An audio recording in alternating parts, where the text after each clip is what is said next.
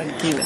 Hola amigos, estamos aquí una vez más en el podcast de la Cámara de Diputados y tengo el gran placer de estar sentada enfrente de una de nuestras diáconas estrellas en la Iglesia Episcopal. Les presento aquí a la reverenda diácona Emma Rosero Norda. Norda. Norda. Um, y ella en, este, en esta convención general fue parte del triennium de ECW. Ah, a ver, Emma, dígame por favor, ¿qué es lo que sucedió este, este año en ECW? Bueno, en, ECW lo que, lo que pasa siempre cada trienio es que ah, nos reunimos todas las mujeres episcopales, que eres tú también una, ¿verdad? Eh, como delegadas. Y este año hubo muchas cosas que se llevaron a cabo. Por ejemplo, una revisión muy formal de los estatutos, los bailos de ECW. Y eso tomó muchísimo tiempo, pero se lograron cambios muy importantes. ECW es como una sombrilla grande que cubre varios, varias organizaciones de mujeres como UTO, aunque ellos son independientes, ellos están bajo la umbrella, que digamos, de ECW, CPC, Church Periodical Club, la, varios, son varias organizaciones, todas de mujeres. Entonces ahí estaban representadas, había como 230, y entonces cada tres años ellos tienen una junta directiva y cada tres años eligen, se eligen una nueva junta directiva.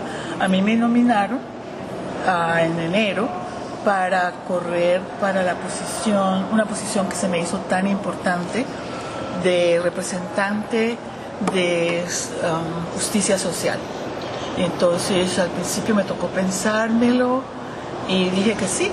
Y entonces uh, um, tuve que hablar por tres minutos, tuve que mandar un montón de documentos, pero parece que les gustó parece que mi presentación les gustó porque el, digamos, la visión de las mujeres episcopales es ser las todas las partes del cuerpo de Cristo actuando en el mundo.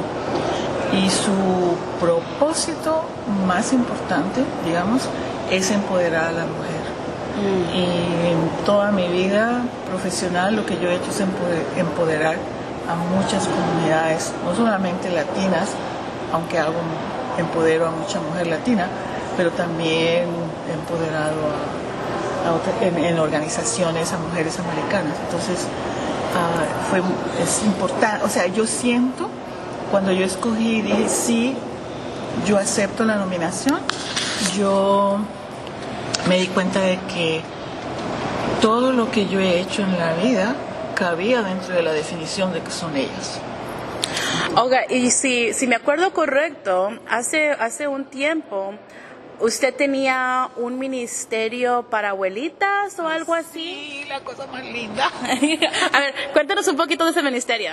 Bueno, ese ministerio empezó cuando realmente llevaba como unos 5 o 6 años siendo episcopal.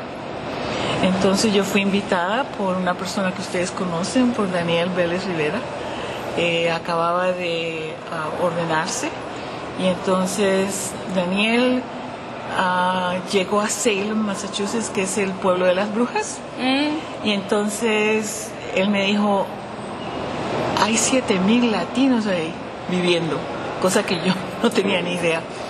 Y él hizo lo que hace todo, todo latino que quiera plantar un ministerio, aunque él no tenía a él lo llevaron ahí para hacer una presencia episcopal entre los latinos. Pero entonces él se recorrió todo el sitio donde ellos estaban, porque son gente que vive en un área específica, y se enteró de sus necesidades. Y lo que más le dijeron, lo que más le impactó es que le dijeron, aquí hay abuelas que crían nietos. Mm. Y esto fue en el centro de salud. Y todos los meses las tenemos tratándolas con problemas de depresión, con miedos, con que les duele todo. Entonces ese centro nos ofreció un cuarto precioso para que para que se hicieran charlas para las abuelas, para apoyarlas, para darles lo que se necesitaba. Ahí estuvimos como seis semanas, nadie fue, Nosotros llegábamos con las flores, la comida, el programa. Entonces yo creé un programa para abuelas eh, criando nietos. Ok, entonces luego encontramos a un señor que es como el cónsul de el punto donde están este, estos, estos latinos, estos dominicanos en su mayoría. Entonces ahí él nos dijo esto, miren, yo trabajo siete días a la semana, yo necesito descansar, yo les dejo este cuarto y este baño el viernes por la noche, hagan lo que quieran. Y ahí empezamos. Wow. Entonces empezaron a venir no solamente abuelas, sino madres. Entonces le- yo les hice todo tipo de charlas de apoyo, conocí su historia, fue bello, bello. Y nos enteramos, de esa forma nos enteramos todo sobre los latinos y sus necesidades. Y luego al final, como de ocho semanas de haber ido ahí todos los viernes, entonces ellas nos dijeron, ¿por qué no nos hacemos mentoras de estas jóvenes? Porque era un momento Ah, so- sa- sa- salió eso de ellas. sale de ellas, porque, porque ellas, ellas contaron cosas, porque ella, ah, bueno, Ceylon tiene pandillas, Ceylon tenía, en ese momento tenía como más de 20 adolescentes embarazadas. Wow. Entonces, ellas estaban preocupadas. Estas mujeres sufrían mucho porque son nietos y yo soy abuela. Mi amor por mis nietos es incondicional. Yo no veo nada, yo les doy todo. Y ellas no podían hacer eso porque estaban criando. Entonces había que que entendieran ese tipo de amor y que también supieran bregar Sí. porque la historia nuestra a veces, la historia de mujeres de mi edad, es una historia de madres muy ah, dominantes y de muchos castigos feos y ellos no podían hacer eso porque ellas me decían, es que yo le, yo le pegué una nalgada y me dijo que me, ese nieto me dijo que iba a ir a la escuela. Oh my goodness. Entonces tuvimos que hacer todo ese tipo de trabajo y apoyo espiritual también, ¿verdad? Entonces, y creé el programa para mentoras. Entonces las madres y las abuelas se hicieron mentoras y compañeras. Luego querí- hicimos toda- todo el alcance para estas supuestas muchachas embarazadas, pero nos dimos cuenta que ellas, las escuelas las tenían completamente protegidas, completamente proveídas. Y entonces fuimos al centro a hablar con, con la ginecóloga que nos mandó estas mujeres y nos dijeron, miren, si ustedes quieren hacer algo por la mujer latina en este pueblo, tienen que bregar con mujeres entre los 25 y los 35 años. Están deprimidas, viven solas, son madres Oh, wow. solteras, necesitan su ayuda. Entonces ahí fue donde se hizo abuelas, madres y más, que eran las otras. So, empezó como un sueño chiquitito de puras abuelas y creció y creció y creció. Creció y se convirtió en el ministerio. Wow. Porque las abuelas trajeron sus nietos. Qué increíble. Tuvimos una evangelizadora que ya va para un año que se murió. Mm. Ella trajo a todo el mundo. Ella sabía, bueno, la esposa de este señor que nos dio el cuarto. Qué, incre- qué increíble y, y qué, qué importante también ver cómo trabaja Dios, ¿verdad? Sí. Cuando tenemos un sueño chiquito y no nos podemos imaginar cómo va a crecer. No. Ah. Hemos ido por todas partes y yo he ido con ese programa a todas partes. Ese programa fue, ah, ¿cómo se llama? Al sur su- del Sudán. No. Sí. ¿Cuándo fue esto? Eso fue como en el 2010 ah, y no fue conmigo porque yo no pude ir porque estaba, tuve cáncer del seno en ese momento. Entonces yo entrené por teléfono a dos americanas que iban ahí. que- incredible. sí. Y se fueron allá. Yo tengo las fotos porque me tomaron fotos porque las mujeres sabían que había otra mujer. y entonces tengo esas fotos de esas mujeres sentadas ahí escuchando. Oh my God. Abuelas, madres y más. Abuelas, madres y más ha ido por todas partes, se ha transformado. Mira lo lindo para mí. Y, digamos, el, uno, uno, uno nunca espera, pero espera, ¿tú me entiendes? Porque uno espera, ay Dios, uno sueña, yo la veo a ella haciendo esto, yo la veo, a- ¿me entiendes? Uno las empodera, Sí, sí. uno- nos empoderamos juntas. Y, y el, el regalo más increíble, ay, voy a llorar, imagínate, porque me pone a llorar. Espera. Echa un cuento, me choro. Echa cuento. No la, no la pueden ver ustedes, pero se están llenando los ojos de agua. Es que hasta yo voy a llorar. Es cuando viene y te dicen, me acabo de graduar, Emma. Oh. Porque yo, yo sabes, estas mujeres empezaron a soñar. Estas mujeres algunas se divorciaron porque hablamos de machismo, hablamos de todo, de todo lo que es el funcionamiento de la mujer, de las enfermedades, de cómo, de cómo vivir mejor con la pareja. Fue increíble. Entonces, algo, yo tengo gente que, mujeres que se han graduado, pero lo vengo a saber hace dos años, hace un año. El año pasado, este año, este año, ah, estaba, entregando yo un, dinero que viene de ECW para una organización y veo yo a esta muchacha que me hace así, me dice, soy organizadora comunitaria como usted. Oh, oh. Esos son los regalos de gracia de Dios. Esos son los regalos de. Para este trabajo. Este trabajo nunca se termina. Mírame a mí. Yo a veces digo, yo, yo tengo que parar, pero no puedo. Y yo lo que estoy haciendo ahora para terminar es delegando este conocimiento, este amor, yo quiero metérselo a todo el mundo para que lo sigan. bueno, um, dos cosas. Una, tengo que encontrar la manera de llevármela a Los Ángeles para que empiece este programa. No sé cómo le voy a hacer, pero vamos a hablar de Sí, eso. porque ya yo no soy, ya, ya yo terminé mis placements de diaconado, porque es la única manera como lo puedo hacer. Ok, ent- entonces Soy un free agent, como yo. ya tenemos a la diácona Emma, un free agent para todos aquellos que la quieran. Um, sí. Bueno, o- o- y segunda, pues segunda cosa es qué increíble re- regalo ah, le está dando usted a esta iglesia con su amor y con su pasión.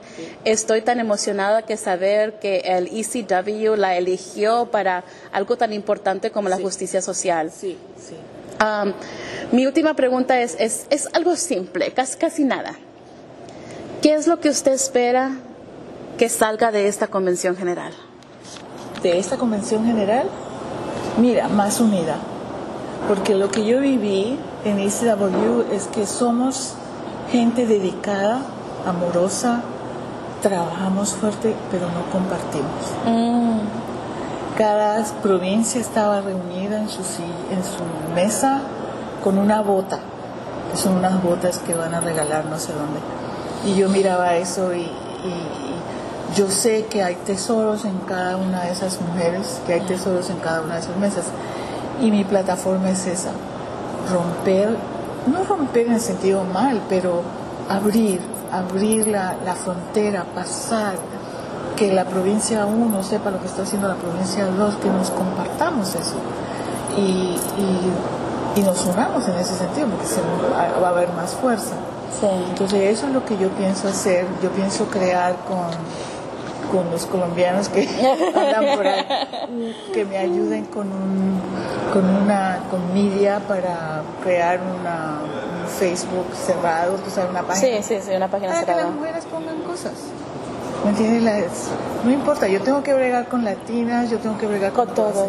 También traer, traer, tú sabes, aquí ah, lo, que, lo que yo me llevo es que por, por lo general uno piensa en los cambios, ¿verdad?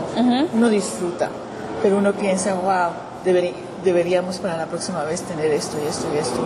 Este año diferente al de los- la, la- la anterior, parece que los servicios eran diferentes en diferentes sitios y no había eso regular que uno puede ir a las nueve y media. Am, yo creo que hay que meter más diversidad en la liturgia, Mm, amén.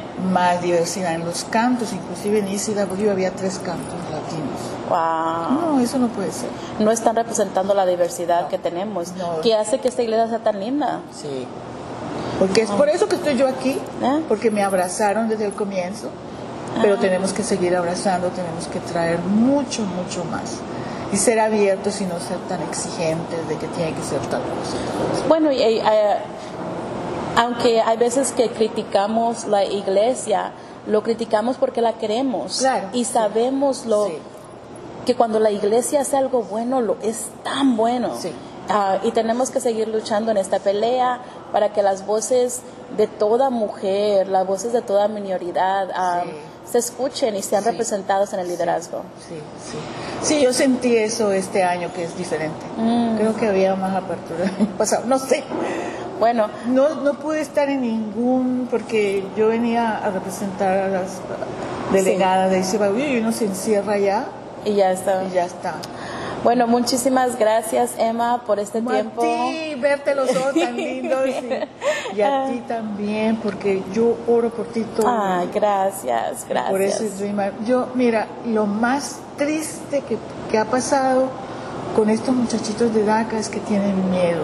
Ellos tenían un miedo, pero como que no, no se veía, pero ahora, ese, ese miedo está y les quita Sí. la posibilidad de ser los mejores, porque son los mejores en las escuelas. Sí, sí. Tú no sabes, allí en East Boston, donde yo he estado, esos muchachos los quieren llevar a las mejores escuelas, porque son los mejores. Sí, porque hemos trabajado tan duro. Sí. Pero bueno, ese es, ese es tema para otra conversación. Bueno, sí. Ahora- hay que orar por eso. Pero seguimos orando. Amigos, muchísimas gracias por estar escuchando estos podcasts que hemos estado presentando. Ya estamos llegando casi, casi al final de esta convención y todavía tengo a otras personas para entrevistar, para que ustedes escuchen y conozcan las voces de los líderes latinos que están aquí en la Iglesia Episcopal. Nos vemos pronto.